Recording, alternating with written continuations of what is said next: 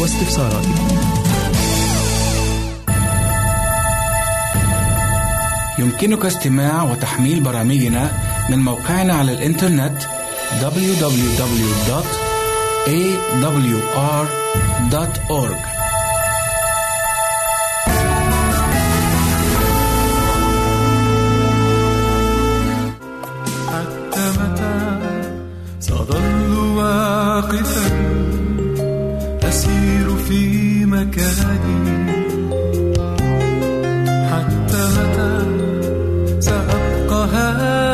هذا طفلا في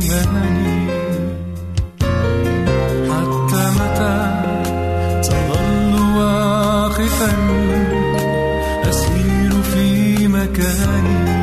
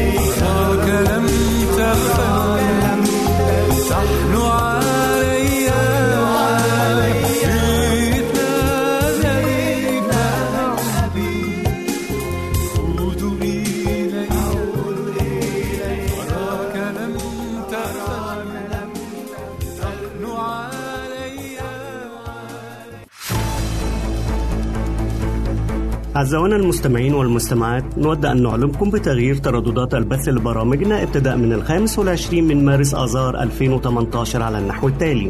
للجمهورية الليبية سيبدأ البث الصباحي في الساعة السادسة بتوقيت جرينتش بتردد مقداره 11880 بطول 19 كيلومتر والبث المسائي في الساعة السادسة بتوقيت جرينتش بتردد مقداره 11955 وبطول 25 كيلومتر. ولمنطقة شبه الجزيرة العربية والعراق ومصر يبدأ البث الصباحي الساعة الخامسة بتوقيت جرينتش تردد مقداره 17790 بطول 19 كيلومتر. والبث المسائي الساعة السابعة بتوقيت جرينتش بتردد مقداره 11680 وبطول 19 كيلومتر. لمنطقة المغرب العربي يبدأ البث الصباحي الساعة السابعة بتوقيت جرينتش بتردد مقداره 15225 بطول 19 كيلومتر. والبث المسائي الساعة السابعة بتردد مقداره 11800 بطول 25 كيلومتر. نشكركم أعزائي على استماعكم لراديو صوت الوعد.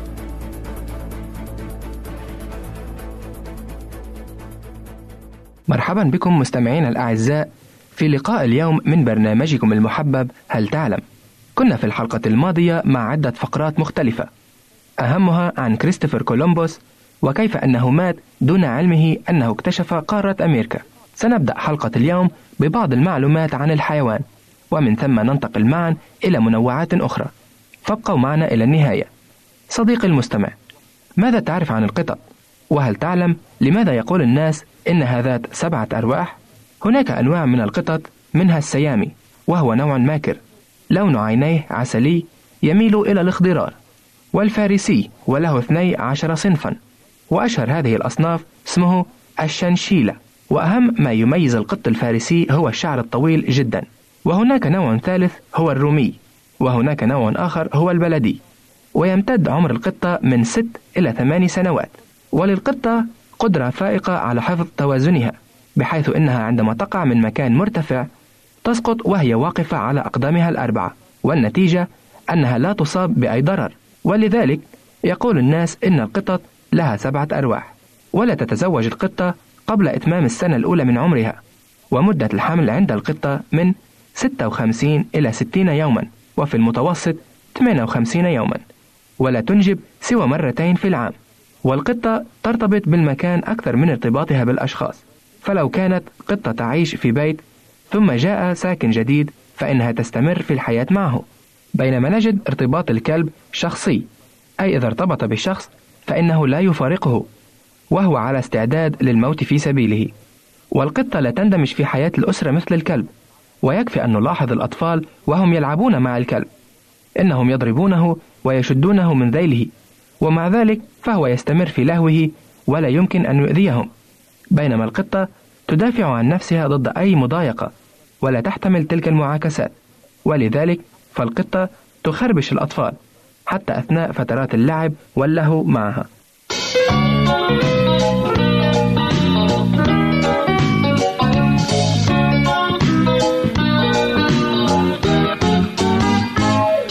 مستمع العزيز لقد ضرب الكثير من الأمثال بالأسد حتى أنه أصبح يحمل صيتا بشعا. فالكل يظن أن الأسد يهجم على كل من يراه يتحرك أمامه وفي كل الأوقات. لكن هل تعلم أنه بتفكيرنا هذا نحن نظلم الأسد فهو ليس بهذه الفظاعة. الأسد حيوان متعطش للدماء يخالف في ذلك البير والنمر وغيرهما وهو لا يقتل أو يفتك بالحيوانات الأخرى لمجرد اللهو والعبث فهو لا يقتل إلا ليعيش ولا يصيد إلا إذا عضه الجوع. وإذا فعل فإنه لا يصيد إلا حيوانا واحدا وقد تكفي وجبة واحدة لطعامه عدة أيام. وفي العادة يتناول الأسد طعامه توا. في نفس المكان الذي افترس فيه. وإذا شبع رقد على مقربة من الفريسة يحرسها من سطو اللصوص. وفي هذه الأثناء تترقب النسور فوق الأشجار القريبة لكي تتحين الفرصة لابتعاد الأسد. والأسد لا يغادر مسرح الفريسة إلا بعد أن ينعم منها بعدة وجبات. وعندئذ تقترب النسور والضباع لتطعم فضلات الأسد. والأسد لا يهاجم الإنسان. وإذا تصادف لقاؤهما فإنه يجنح إلى الفرار أكثر من الهجوم. إلا إذا أثير أو طورد. ومع ذلك فهناك من حين لآخر بعض الأسود آكلة لحوم البشر وعدد الأسود التي تنقلب إلى آكلات لحوم البشر قليل وينحصر هذا العدد غالبا في الأسود الطاعنة في السن التي أصبحت عاجزة عن صيد الحيوانات البرية وهي تتستر تحت جنح الظلام وتجر ضحيتها ثم تختفي بها في الأدغال. والأسد لآكل لحوم البشر ولو أنه نادر إلا أن في وجوده تهديدا خطيرا. فإن لحم الإنسان ما تذاقه الأسد مرة صار يشتهيه مدى حياته ولا يبلغ الأسد عنفوان شبابه إلا بعد أن يبلغ سنته السادسة وقد يعمر 25 عاما ويزن الذكر البالغ نحو 500 رطل ويبلغ ارتفاعه عند الكتف 90 سنتيمترا أو أكثر ويبلغ طوله 210 سنتيمترات عدا ذنبه الذي يبلغ طوله 90 سنتيمترا. أما الأنثى فهي أصغر من الذكر حجما. وتزن نحو 300 رطل. ومع أن الأسد مشهور بزئيره إلا أن هذا الزئير لا يسمع غالبا في ساعات النهار. وإنما إذا غربت الشمس بدأ الأسد يهز أرجاء المنطقة بزئير مدون ينبعث من حين لآخر.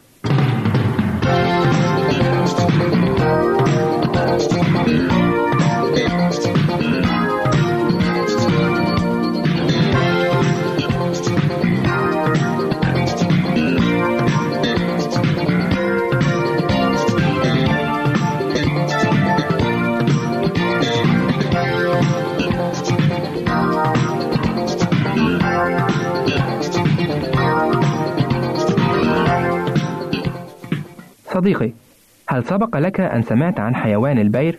ربما لا. إذا استمع إلى هذه المعلومات التي سنقدمها لك. الببر حيوان مفترس أقرب ما يكون شبها بالأسد منه إلى أي نوع من أنواع العائلة القطية. وأكثر ما يميز الببر عن الأسد فراؤه المخطط. والببر يفوق الأسد ويبزه في غاراته الوحشية وفي قوته العنيفة التي يمارس بها عملية الافتراس. والبير يولد مهيأ للتسلق. ولذلك فهو ابن الغابات.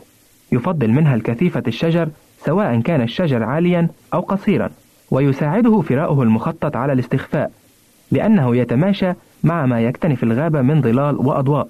كما أن هذا الطراز من اللون ينسجم مع ألوان الحشائش القائمة والجافة التي يستريح عليها.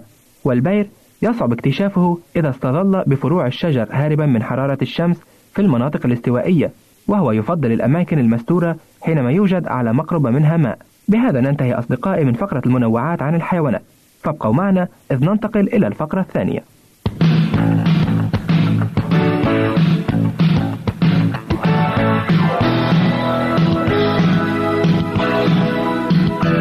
عزيزي المستمع كم يبلغ عمر الساعة التي تضعها حول معصمك؟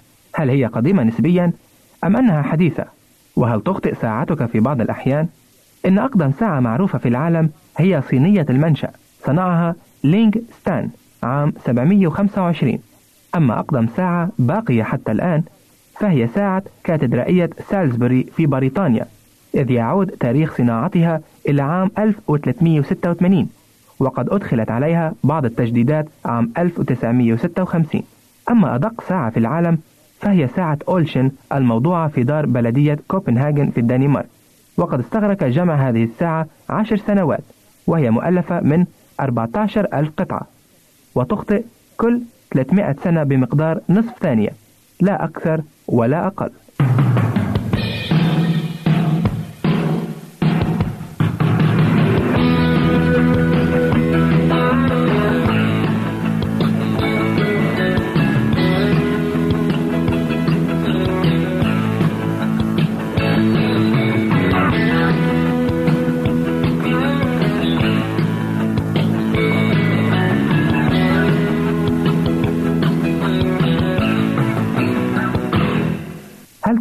تحب درس التاريخ صديقي المستمع؟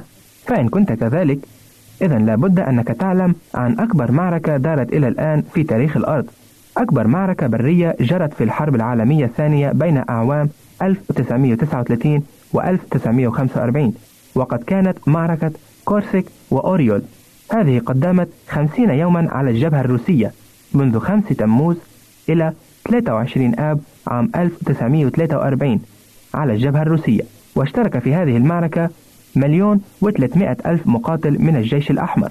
تدعمهم 3600 دبابة ومدفع هجوم و20 ألف مدفع وهاون و3130 طائرة بينما كان الجيش الألماني مدعوما ب 2700 دبابة.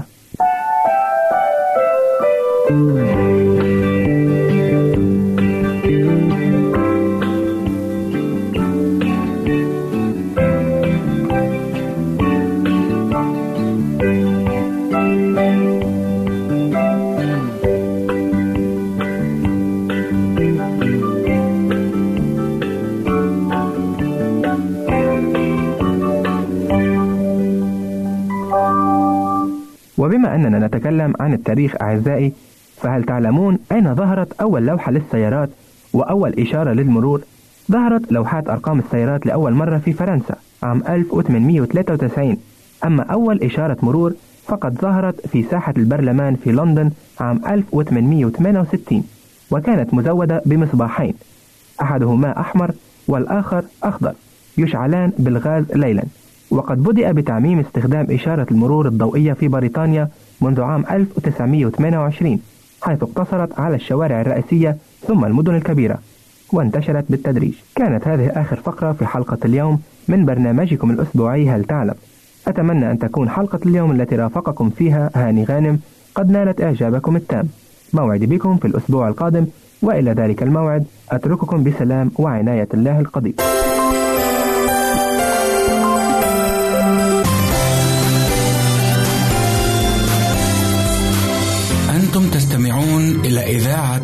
صوت الوعد.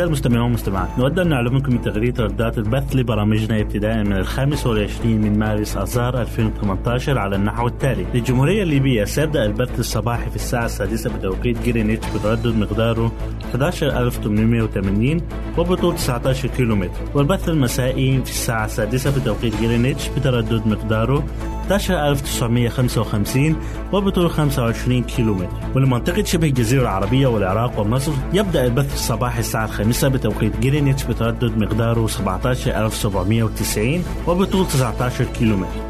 والبث المسائي الساعة السابعة بتوقيت جرينتش بتردد مقداره 11680 وبطول 19 كيلو متر لمنطقة المغرب العربي يبدأ البث الصباحي الساعة السابعة بتوقيت جرينتش بتردد مقداره 15225 وبطول 19 كيلو متر والبث المسائي الساعة السابعة بتردد مقداره 11800 وبطول 25 كيلو متر نشكركم أعزائي على استماعكم لراديو صوت الوعد.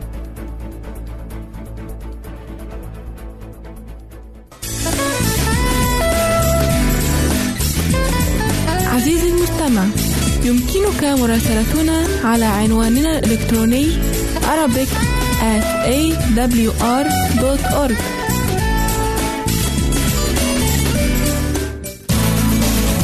يمكنك مشاهدة هذا البرنامج على قناة الوعد أو على ال website www.l-wad.tv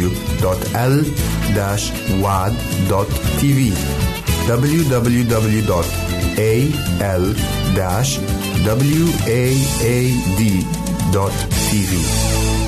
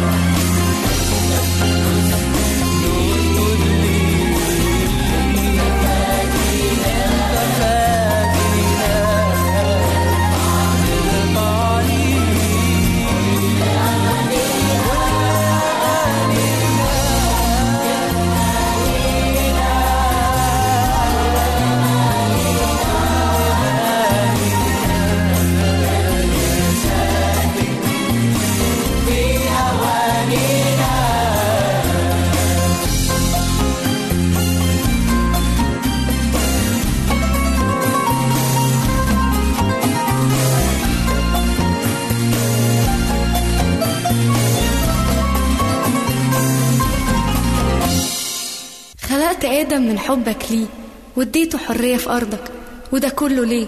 عشان تبقى له أب وإله وصديق.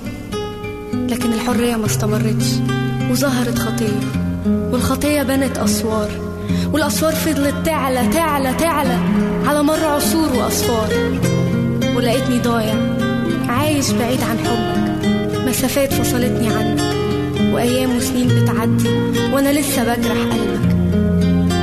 علشان حبك لآدم من البداية. ما استنيتش تفكر أو تختار. وبصليبك وحده قدرت تلغي المسافة تشطب الزمن وتهدم الأسوار. ده انت جيتني واشتريتني بدم ابنك على الصليب وقمت تحيي كل آدم عاش بعيد عنك غريب.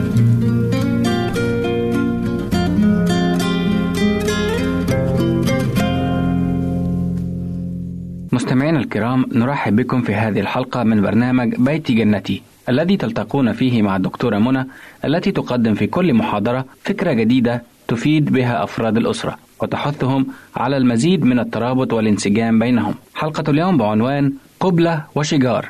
إن تحويل الواجبات المنزلية إلى لعبة مسلية لهو أمر طريف حقا.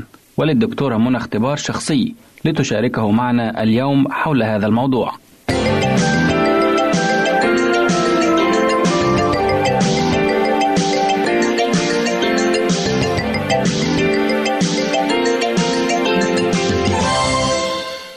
نادت الأم ابنها سامي البالغ التاسعة من العمر إنني بحاجة إلى مساعدتك يا سامي فأمامي ربع ساعة فقط بعدها نترك إلى المدرسة فتذهب أنت إلى الصفوف وأذهب أنا للتدريس وأنا لا أستطيع بمفردي أن أنهي كل شيء في الميعاد ولكن لا أريد أن أساعد وماذا أفعل حتى يغير قرارك هذا؟ قال سامي محاولا المساومة وماذا تعطيني إذا ساعدتك؟ وإذ لم أرد أن أعده بشيء لا أستطيع تحقيقه أخبرته بأنني سوف أقبله ولكنه كان يحلم بشيء كبير فقال ولكن هذا لا يكفي.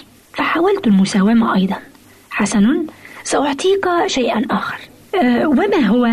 كل شيء تقوم به في البيت سأعطيك في مقابله قبلة أولا ثم أحتضنك ولكن لم يكن هذا ما أراده أو توقعه. فقال لا يكفي. وفكرت في الأمر وأدركت أن علي تغيير عرضي عليه وإلا فسينتهي الوقت ونحن نتساوم دون أن ننجز شيئا. وأخيرا قلت له حسن فلكل شيء تنجزه سأعطيك قبلة وأحتضنك وأركلك بقدمي في أسفل ظهرك. قال مستغربا ماذا؟ تركليني في أسفل ظهري؟ نعم. فقال وهو يقاقه ضاحكا ويهز رأسه نافيا كلا هذا لا يكفي أيضا. حسن سأعطيك شيئا آخر تحتاجه حقا. وما هو هذا الشيء؟ أقبلك وأحتضنك وأركلك وأدغدغ أذنك بأسناني. تردد سامي بعض الشيء وكأنه لا يصدق أن والدته تقول هذا وتلعب معه هكذا. ثم هتف قائلا لقد قبلت العرض. وإذ كان يتوق لأن يعرف فيما إذا كنت حقا جاد في عرضي سألني بلهفة ماذا تريدين أن أفعل؟ ترتب سريرك. فركض مسرعا إلى غرفته ورتب فراشه في لمح البصر وعاد إلي لكي ينال مكافأته. انتهيت من المهمة. انحنيت وقبلته ثم احتضنته وبينما أنا أحتضنه أدرت قدمي إلى أسفل ظهره وركلته بلطف ثم حاولت أن أدغدغ أذنه بأسناني. كفى وماذا أفعل أيضا؟ احمل الملابس المتسخة إلى غرفة الغسيل. فركض مسرعا وفي غضون دقائق معدودة عاد لأعيد له الكرة. وهكذا فعل سامي ما أردته أن يعمل وهو يحسبها لعبة جميلة مسلية. وكان ما أنجزه في الربع ساعة يوازي ما يمكن أن ينجزه في نصف ساعة في الأحوال الاعتيادية. وظللت أنا أحتضنه وأقبله وأركله وأدغدغ أذنه بأسناني ونحن نضحك مسرورين. طبعا أنا لا أقترح أن يكون ذلك حلا لطفل يشتكي ويتذمر من أداء واجباته المنزلية. وربما أن الاحتضان والتقبيل ودغدغة الأذن لا تنفع مع كل الأولاد وحتى مع ابني سامي فقد لا تنفع هذه الوسيلة في المرة القادمة. ولكننا استمتعنا سويا باللعبة التي كان لها تأثيرها الفعال في حث سامي على أداء المهمة المطلوبة. قد تقول هذا هراء. فينبغي أن يقال للولد أن يفعل واجبه تحت طائلة العقاب. ولا يتحتم على الوالدين أن يلاعبوا أطفالهم حتى ينجزوا المهمة المنوطة بهم ويطيعوا. وقد تكون صائبا في قولك ولكن الحياة تكون أكثر بهجة ولذة إذا التجأت بين الحين والآخر إلى اللعب مع طفلك على سبيل التغيير.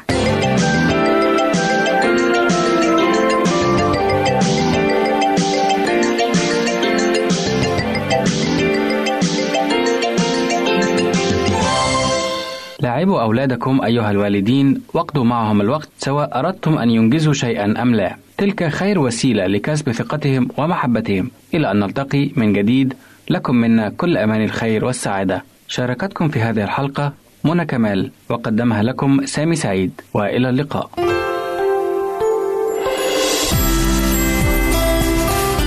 هنا إذاعة صوت الوعد. لكي يكون الوعد من نصيبك. عزيزي المستمع يمكنك مراسلتنا على البريد الإلكتروني التالي Arabic at awr.org العنوان مرة أخرى Arabic at awr.org ونحن في انتظار رسائلك واقتراحاتك. نحب أن نسمع منك. راسلنا على البريد الإلكتروني Arabic at awr.org نحن ننتظر رسائلكم واستفساراتكم.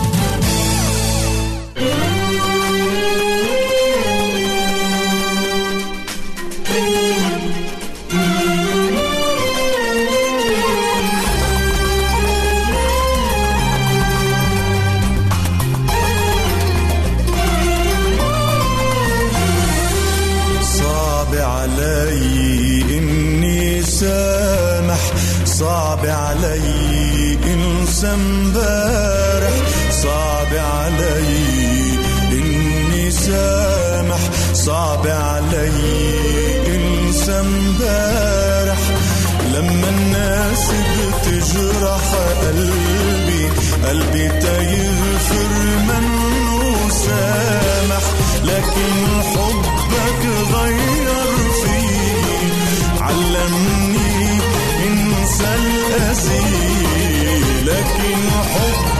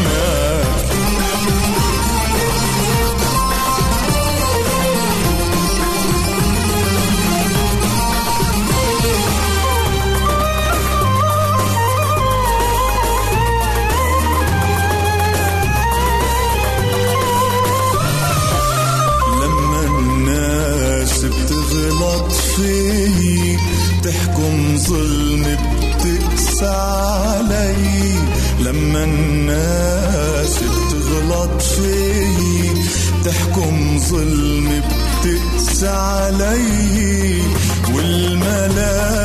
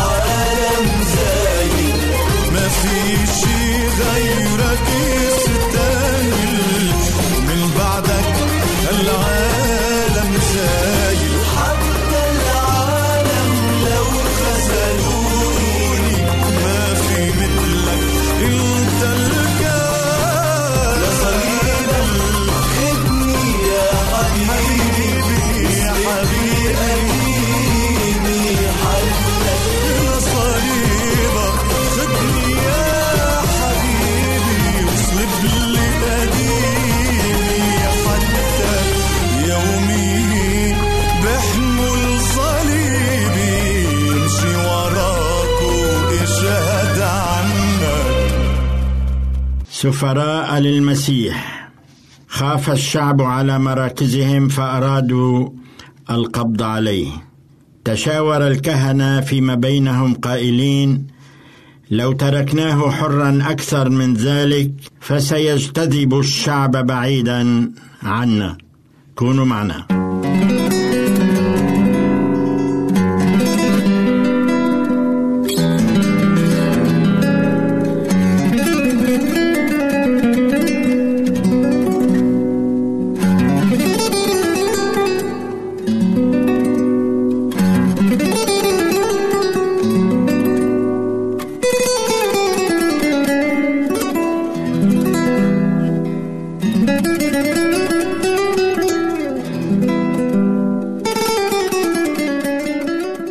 وستزول السلطة من بين أيدينا فشرع الرؤساء والكهنة في رسم خطة ولكن نيقوديموس أوقفهم حيث سألهم ألعل ناموسنا يدين إنسانا لم يسمع منه أولا؟ ويعرف ماذا فعل؟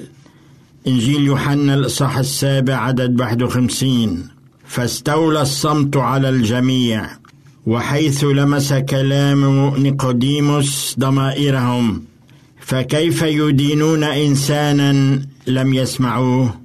وهنا سألوا نيقوديموس بتهكم قائلين ألعلك أنت أيضا من الجليل؟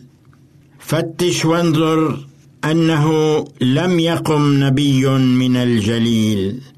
إنجيل يوحنا صح سبعة عدد 52 لقد أوقف هذا الاحتجاج إجراءات المجلس فلم يستطيعوا أن ينفذوا غرضهم ويدينوا يسوع بدون أن يسمعوه. مضى كل واحد إلى بيته أما يسوع فمضى إلى جبل الزيتون. إنجيل يوحنا الاصحاح السابع عدد 53 ابتعد يسوع عن المدينة بسبب الهيجان والتشويش وانطلق إلى جبل الزيتون لينفرد مع الله. وفي اليوم الثالث عاد إلى الهيكل. امرأة أمسكت في الخطية وبينما يسوع يحاول أن يكون وحيدا وإذا جماعة من الكتبه والفريسيين يأتون إليه وهم يسحبون امرأة وهي مرتعبة وخائفة وقدموها له قائلين لقد تعدت الوصية السابعة أي أنها أمسكت في علة الزنا. ثم قالوا له بتصنع ورياء موسى في الناموس أوصانا أن مثل هذه ترجم. فماذا تقول أنت؟ جيل يوحنا الإصحاح الثامن والآية الخامسة. لقد عرف يسوع السبب الذي من أجله عرضوا عليه هذه القضية. ولما لم يعر سؤالهم أي اهتمام انحنى وصار يكتب على التراب. ولما نظروا إلى ما كان يكتب على الأرض تغيرت ملامح وجوههم حيث رأوا أمام عيونهم أسرار حياتهم الآثمة مكتوبة على الأرض. ترى لو كان يسوع سيكتب عنا في التراب فماذا سيكتب؟ هل نحن سريعون في إدانة الغير كذلك القوم الذين يملكون من البر الذاتي ما يجعلهم قديسين في عيون أنفسهم. مع أن عمل هؤلاء المعلمين لم يكن مشروعا وكان على الزوج أن يشتكي هو على زوجته. ولكن يسوع كان في نصوص الشريعة أن الشهود في القضية هم أول من يرمي المتهم بالحجر. فلما نهض يسوع ثبت عينيه في أولئك الشيوخ المتآمرين وقال لهم من منكم بلا خطية؟ فليرمها اولا بحجر. إنجيل يوحنا الإصحاح الثامن والآية السابعة. ثم انحنى إلى أسفل واستمر يكتب على الأرض. ماذا كتب يسوع يا ترى؟ ولماذا انهزم أولئك المشتكون؟ وكيف عرفوا انها زانيه لقد كانوا هم من شاركها في عملية الزنا وها هم الآن يريدونها أن ترجم. أوليسوا هم أولى بالرجم؟ وقف يسوع والتفت إلى المرأة وسألها يا امرأة أين هم أولئك المشتكون عليك؟ أمدانك أحد؟ فقالت لا أحد يا سيد. فقال لها يسوع ولا أنا أدينك. اذهبي ولا تخطئي أيضا.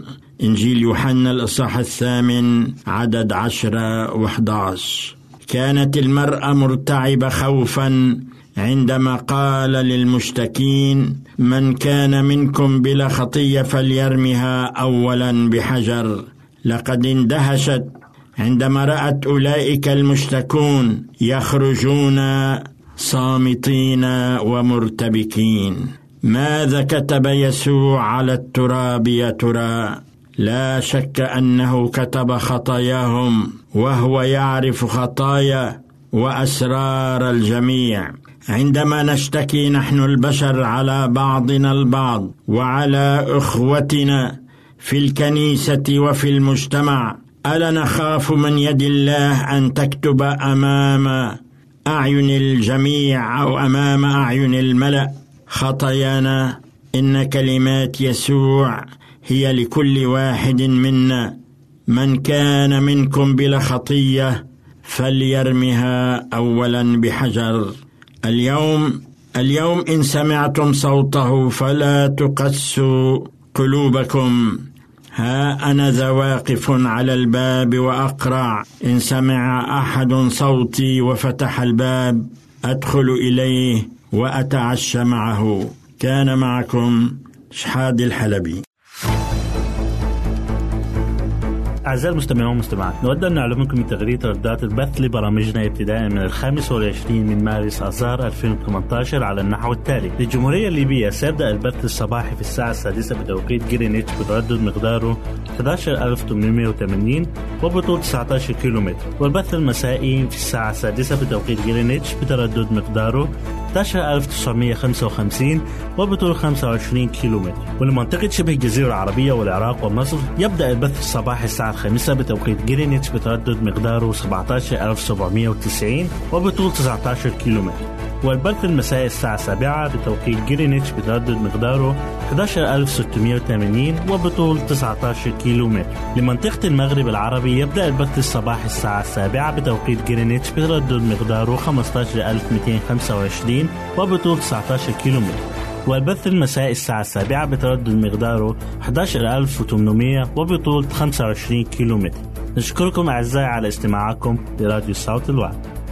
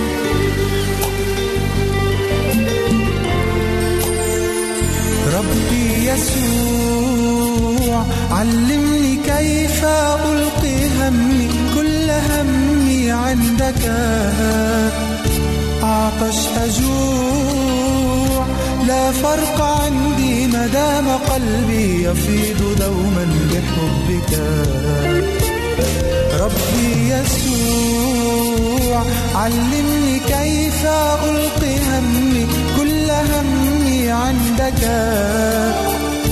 أعطش أجوع. لا فرق عندي ما دام قلبي يفيض دوما بحبك. أنت السلام والهنا أنت كريم في العطاء. أنت السلام والهنا أنت كريم في العطاء. في الهم أنت للعزاء ومهما أسألك تجاوب فليست مني كفايتي لكن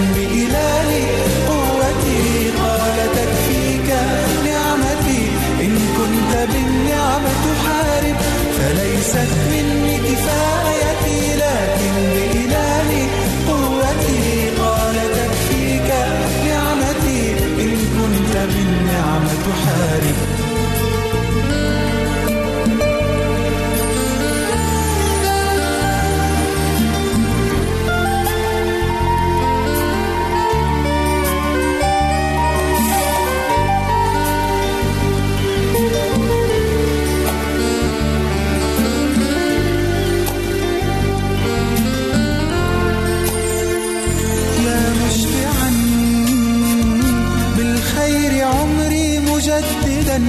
شبابي مثل الطائر. يا مبعدا عني ذنوبي وعيوبي بسفك الدم الطاهر. يا مشبعا بالخير عمري مجددا شبابي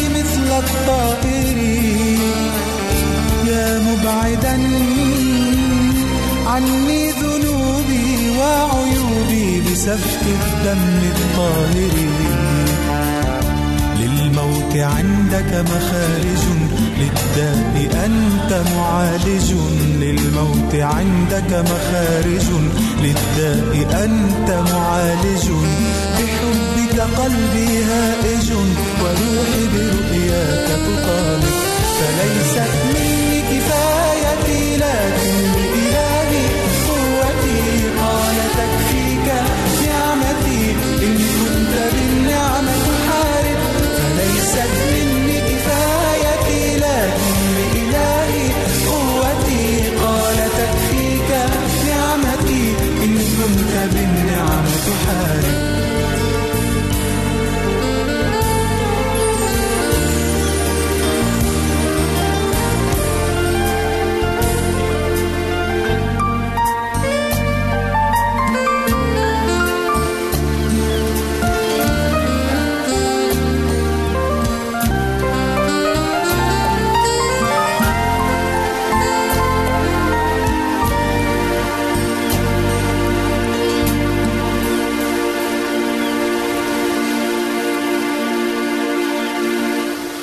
يمكنك استماع وتحميل برامجنا من موقعنا على الإنترنت www.awr.org